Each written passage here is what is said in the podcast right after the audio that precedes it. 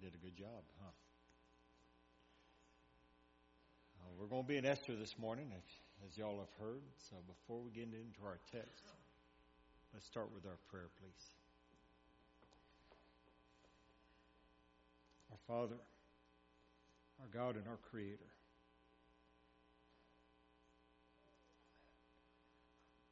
We want every word we speak, everything that we sing, every thought of our heart to honor you. You are worthy of all our praise. And we know, Father, that you are beyond our imaginations. And that we can come before you. We know that you hear us, that you know us. We ask for your help, Father, as we live this life. Help us, Father, to, to live trusting you in all of our days. Not just those that are good, filled with blessing, but those days that bring struggle and sorrow. Help us, Father, not to try to hide behind a facade, believing that we must hide when we struggle and hurt. But we ask that you'll help us to acknowledge those days, to look to you, to trust you and to lean on each other each and every day. I'm grateful for how you've blessed us with life, that you've brought us to you through your Son, for the hope that we have, for the joy that we have in Him. For through Jesus we pray. Amen. when you look at advertisements for places to go, sometimes the brochure does not match what happens when you get there. You go to the beach, you know you can take a perfect picture of just about any beach to make it look like the best beach there ever was. When you show up in person, what does it look like? Have y'all ever gone to the coast when the uh, seaweed is piling up along the sand? It doesn't look like the brochure pictures along then. It's not quite as fun and, and you, you kind of have your expectations of what might be. Uh, whenever you look, now we've got the beach, we've got, oh, I got backwards, the beach, New York City, Central Park. What do you imagine Central Park would look like? On a pretty day, it's a packed place. I love the uh, pictures of the Great Wall of China because all the brochures just t- it looks like it'd be just you could walk and walk and just oh enjoy it without realizing that if you're there to see, there are other tourists there as well, and it's not just wide open and easy to get there. Life, in a lot of ways, we, we tend to look for those good things, and our expectations of what is doesn't always match what might happen. The book of Esther gives us one of those scenarios because when we think about royalty, now these are kings and queens and princes and princesses that from all over the world during this picture. But when we think about royalty, what kind of picture do you have when you think about royalty, kings and queens and all that goes on? In fact, when our little ones dress up, we have a princess or a prince or somebody. When, whenever you have the little girls dress up like a princess, what do they put on? It's going to be a fancy little dress, isn't it? It's going to be something that's going to sparkle. And so we think about royalty, we think about splendor and majesty. We think about wealth. We think about all kinds of things that how good it would be to be able to be royalty and how, how uh, the regalness and all that comes with it and all that goes on in that life. And we think that ought to be something wonderful and good. And you open up the book of Esther and it's almost like it gives you that kind of picture. Xerxes, the king, he brings in all his nobles and all the important people of his, of his kingdom and he begins to show them his wealth. So in the third year of his reign, he gave a banquet for all of his nobles and officials, the military leaders of Persia and Media, the princes and nobles of the provinces were present.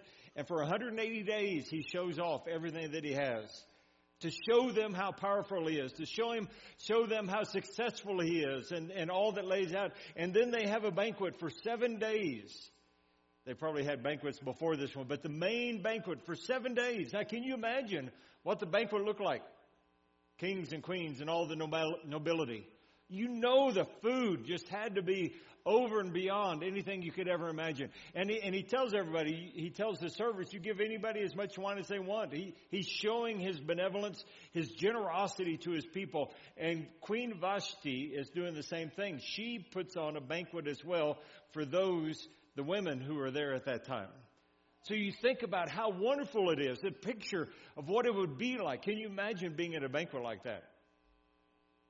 Maybe I shouldn't talk about banquets when you're when our clocks, body clocks are saying it's time for lunch right now. But whenever you think about royalty, we know, oh wow, it's going to be something wonderful. And so the idea in chapter two of Esther, Esther becoming queen, I, wow. Can you see how she would be dressed? The crown on her head? How wonderful it would be to be queen. And she goes in to the king, and he loves her more than any other, wins her. She won his favor and approval more than any of the other virgins, and he set that crown on her head and made her queen instead of Vashti. And you look at that, you think, this story of Esther is going to be something wonderful because we're talking about being a king, being a queen, and all that goes on, and the palace, and all the opulence and all that goes on. And, and we, we know that we see all that and we think this is going to be a story that's going to have a happy ending because you know whenever you have a story about a, a young woman becoming queen, it always ends as a happy ending, doesn't it? It's always going to be good. But the thing about royalty, think in, in real life, is that underneath all that splendor we find a dark, ugly side. Just because that's the world we live in. And it's, it's the same thing in the book of Esther. Because Xerxes was not a good man. Historically, he was not a pleasant person to hang around with. He was cruel. And so when you think about that idea of being king, it's good to be king. Well, it's great to be king if you're the king, but if you're ever around him, you could find yourself without a head or, or something even worse as you go along in life and, and knowing that if you crossed him, that things were not going to go well for you. And so when you have in chapter 1, in all of their feasts, when the king is in high spirits from wine, see, he tells everybody they can have as much as they want, which means he's having as much as he wants. And so he commands the seven eunuchs who served him, Mehuman, Biztha, Harbona, Bigtha, Abagtha, Zathar, and Karkas. Aren't you glad I didn't give you that one, Drake, to read? Uh, to bring before him Queen Vashti wearing her royal crown in order to display her beauty to, to the people and nobles, for she was lovely to look at. When you read that verse, it almost sounds like, hey guys, let me show you who my queen is. But there's something deeper and darker behind that because he was not asking her just to come and say hi to all the guys and say hello. He was asking something that would be compromising. Because the implication isn't that she would just show up in all her royal uh, uh, robes and everything, he was pretty much asking her to show up with just her crown. And so when you look at that idea, and so she says, no. What happens when you tell the king no? You get an upset king. And so in that no, he says, we got to do something about this. And he gathers up all of his advisors and say, what are we going to do? And they say, you know, if this word gets out that the queen told you no, then all the other wives of all the other nobles will start telling their husbands no, and then the world is going to just fall apart because then you're going to have women all over just deciding what they're going to do for themselves, telling their husbands no. We got to do something about this so that they know they cannot say no to their husbands. And so they decide they're going to remove her as queen so that all the wives of the kingdom will know you got to do what you're told. All of a sudden, being queen doesn't sound so exciting, does it? And so she's removed as queen. And, and that idea of being removed means that there's something more that's got to go on. So when we get Esther come along, what was not is sometimes when you read Esther, it almost sounds like they're going to hold a beauty pageant. Miss USA, Miss, Miss, uh oh, I lost my kingdom. Persia, uh, uh, Medo Persia's, yeah, the empire. I backed up in my memory too far back and I was coming up with the wrong name in my head. But when you think about that, you think, oh, it's going to be a beauty pageant, but the, it was not a beauty pageant. Because Esther and all these other young women read what happens to them. It says, Let the king appoint commissioners in every province of his realm to bring all these beautiful young women into the harem at the citadel of Susa. Into the harem. They weren't showing up at the, at the uh, palace to see if the king liked them or not, and then they go back home. All those young women that showed up at the palace to try out for queen were now part of his harem, and that's where they spend the rest of their lives. This was not a beauty pageant. This was either you were queen or you were just one more concubine added to the harem. And that, that's what's brought out. So this was a long process. So when you look at what goes on and all this royalty that we would think would be so wonderful, this was not the chance that Esther would be queen was just, this was God involved, not the idea that, oh, it just, it could be anybody and everybody else goes back home. So when we look at that, we have to know that there's, there's something dark and ugly going on here as well. Because this world they live in is one that's violent. It's, a, it's one that there's all kinds of things that could happen. So we have, have Esther's cousin Mordecai. He hangs out at the gate. I'm still trying to figure out how these guys make a living sitting around the city gate all day.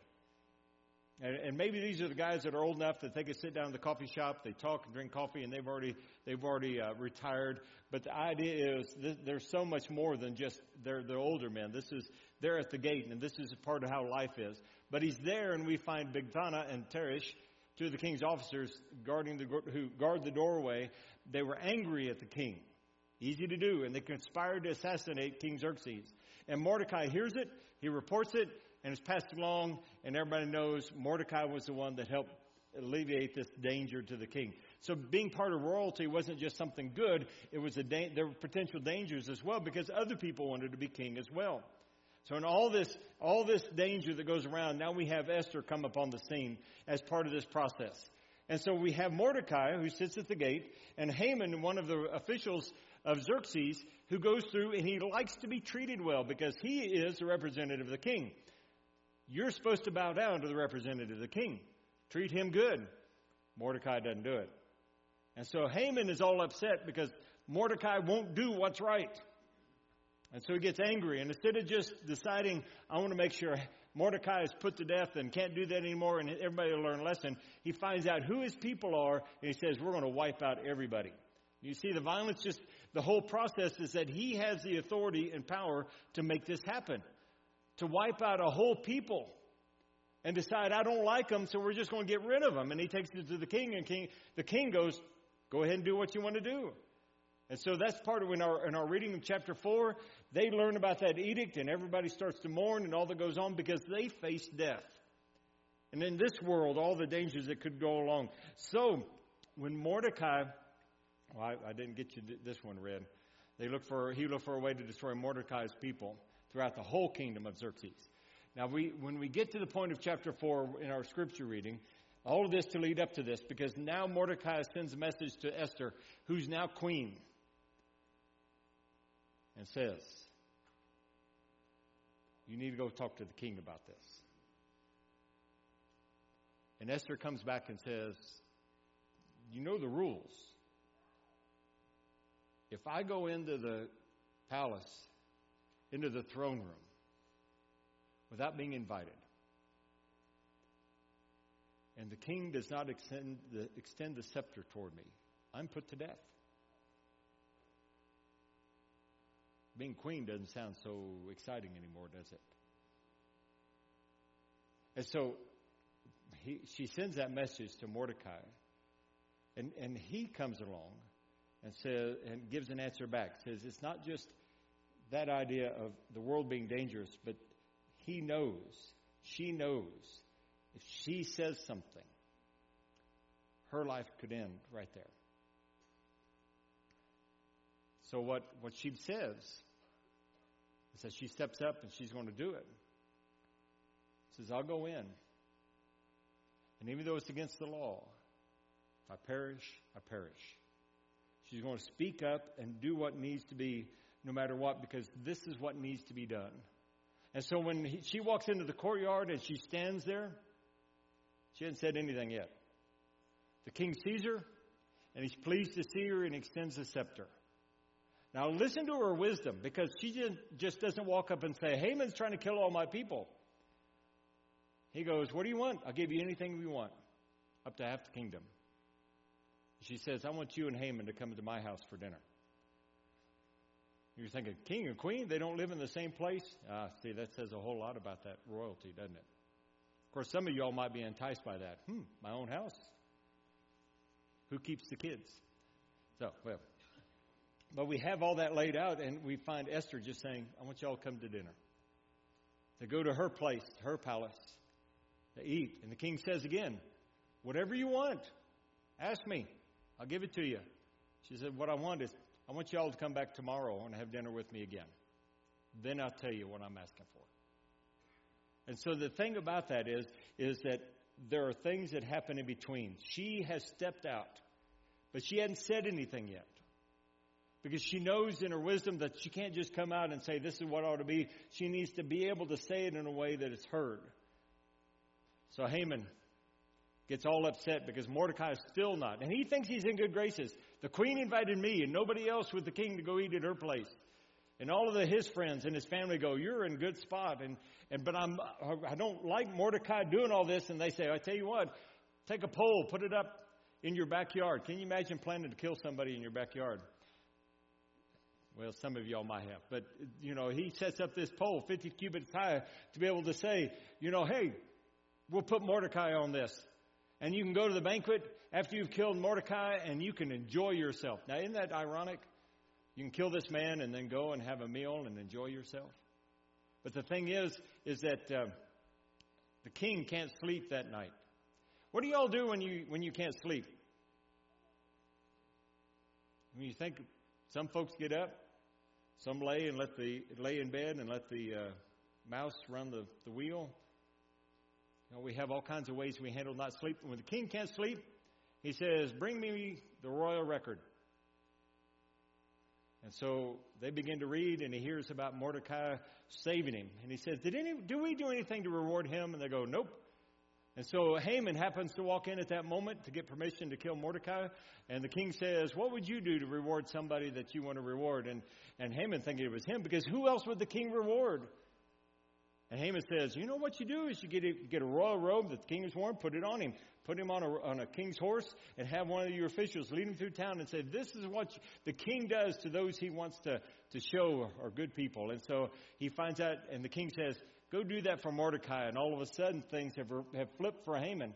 And he goes and he's ashamed because he's taken Mordecai through town telling about how wonderful he is. And he goes back home and he starts telling his wife and his friends and say, and they're like, this is not good. Things are going, aren't going to go well. King's guard comes and takes him because it's time for the next dinner and they sit down at the dinner and the king finally says, what do you want? And he says, you know, all we, what I want is just for me and my people to live. You can make us slaves, but we just want to live. And, and the king's like, who's trying to kill you? And he says, Haman. And the king becomes so angry he has to step out for a moment. Haman begins to beg for his life, and when the king comes back in, he sees Haman all on top of Esther trying to beg for his life. They grab him up, put a hood on his head, and somebody says, Oh, by the way, Haman just had a pole built in his backyard. And the king says, Put him on it and things flip around. And you, when you start to see all this come together, and now in all of this, all of this, you watch this process because now the Jews are given, able to give the command that they can defend themselves. They're able to defend themselves from their enemies, and everything comes out well because Mordecai becomes the second in command and under the king. Esther is a queen that's beloved. The people of the, the Jewish people are saved, and we have our happy ending with all the mess and the royalty. But when we get to the end of it, what are we going to learn from it? How many of us have been a king or queen or hope to? I think for this, this story, this book, the verse that ought to catch our attention is chapter 4, verse 14. Who knows but you have come to your royal position for such a time as this? And we may not become royalty, but all of us in life are at a place where we can make a difference by speaking up. When you think about what is it that God, how does God want us to speak up in life? And, and there's three. We speak up God tells us to speak up when we have a voice and there are those who don't have one to defend themselves. He wants us to speak up. Proverbs 31 is where he says that because they're talking about King Lemuel. It says, Speak up for those who cannot speak for themselves, the rights of all who are destitute. Speak up and judge fairly. Defend the rights of the poor and the needy. That God says there are those in this world that need somebody to stand up for them and say something about it, to stand up for, for what's right. And He wants us to be able to do that. When we have a voice, God wants us to speak up for those who don't. And that, and now that's easy to say just right here, but think about what it means for us to speak up for those who are being mistreated, for those who are oppressed, for those who are, are cast down. When you think about speaking up for those folks, it means we put ourselves in that danger of having to say, stand up for those who have those who are oppressing them. And we get put ourselves in their sights. But God tells us when you have a voice, use your voice to do what's right, to speak up for justice, to speak up for those who are struggling and are being mistreated, that we need people in this world to speak up. And God wants us to, to be in that spot because when, when we are the ones able from where we are to say something, God wants us to say something. Have y'all ever heard uh, this phrase used, Ephesians 4.15? Have y'all ever had somebody quote this one to you? It says, speaking the truth in love will grow to become in every respect the mature body of Him who is at the head, that is Christ. And somebody who wants to tell us the truth and say, Well, I'm just telling you this because I love you. But after they said what they're going to say, you don't feel like they really love you. Have y'all ever had that happen? They, it sounded like they just wanted to tell you something and, and tell you, and they just are covering it over with, Well, I'm doing this because I love you. But the thing about that is, is when somebody says something to you like that, and you don't feel like they really care about you, how well do you hear what they've said? I think that's part of when we speak up. We speak up when we have somebody else's ear. It doesn't do any good to say, no matter how true something is, whenever we're trying to, to push it on them without them being able to hear what we have to say. 1 Peter chapter 3 says, In your hearts revere Christ as Lord. Always be prepared to give an answer to everyone who asks. Always be prepared to give an answer. He says, Speak up, but to who? To everyone who asks you to give the reason for the hope that you have. Do this with gentleness and respect, keeping a clear conscience, so that those who speak maliciously against your good behavior in Christ may be ashamed of their slander. Uh, do you hear what he says, though? The opportunity we have to tell somebody something they need to hear is best given when they are ready to hear it. When somebody asks, why do you have that hope that you have? They can hear better because they're now they're wondering what you have going on. When, no, when somebody knows that you really do love them, they're more inclined to listen to what you have to say rather than you having to explain to them that you love them and then now you're going to tell them what you want to tell them. If they don't know, if they've never known, if you never acted like you love them to begin with, they're not really going to hear what you have to say. So we have to have their ear to be able to speak up and say what ought to be say, said. God also tells us that we need to speak up when we've caused tears in somebody else's life. When we've hurt someone else, He expects us to speak up. Matthew chapter 5, Jesus says, If you are offering your gift at the altar and there remember that your brother or sister has something against you, leave your gift there in front of the altar. First go and be reconciled to them, then come and offer your gift. Settle matters quickly with your adversary who's taking you to court along the way so that you don't have to get all caught up in that. Do you hear what he says though? But if you have some, if you've done something that somebody else now holds against you, who's supposed to speak up? Well, he expects us to speak up. Actually, I can go to Matthew 18. It says it's, uh, it's both parties. But when we've hurt somebody else, God expects us to speak up and say, what I've done is wrong.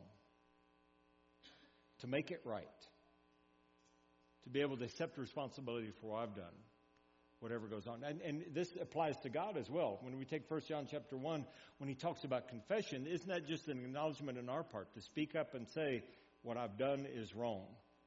So if we claim to be without sin, we deceive ourselves and the truth is not in us. If we confess our sins, he is faithful and just and will forgive us our sins and purify us from all unrighteousness. If we claim we have not sinned, we make him out to be a liar, and his word is not in us. There are times to speak up. And he says, when we've done what's wrong, that's one of those times that we're supposed to speak up and say, acknowledge the truth. This is what I've done. It's wrong. And I want to make it right. Of course, Ecclesiastes chapter 3 is usually the, the section where we talk about the time for everything. You know, time to be born, a time to die, a time to plant, a time to uproot. We get down to the end of it, it says there's a time to be silent, there's a time to speak. There are times in life where we don't need to say anything. Have y'all ever tried to give parenting advice to some random person going by you in the grocery store that you've never met before? I'd suggest that you not. Good time to be silent. Unless they feel like you really care about them. But it's hard to do that in a moment in a grocery store. There are times to not say anything. But there are times where God has put us into this world just where we are the people around us, the relationships we have, where God wants us to say something, to speak up, to speak up, to be able to, to make things right, to speak up on behalf of those who need somebody to stand with them, to speak up to admit where we've where we've gotten away from what God wants us to do, how we've wronged somebody else, or how we've sinned against God. He wants us to speak up. The time to speak up. Today, it's a great time to say what needs to be said. If we've wronged somebody else, to make it right. If we need to make things right with God, to admit that's what we need to do and do what needs to be done. Whether to put on Christ in baptism or to repent and turn back to Him. Today is the time If you need to respond, would you come now as we stand and sing?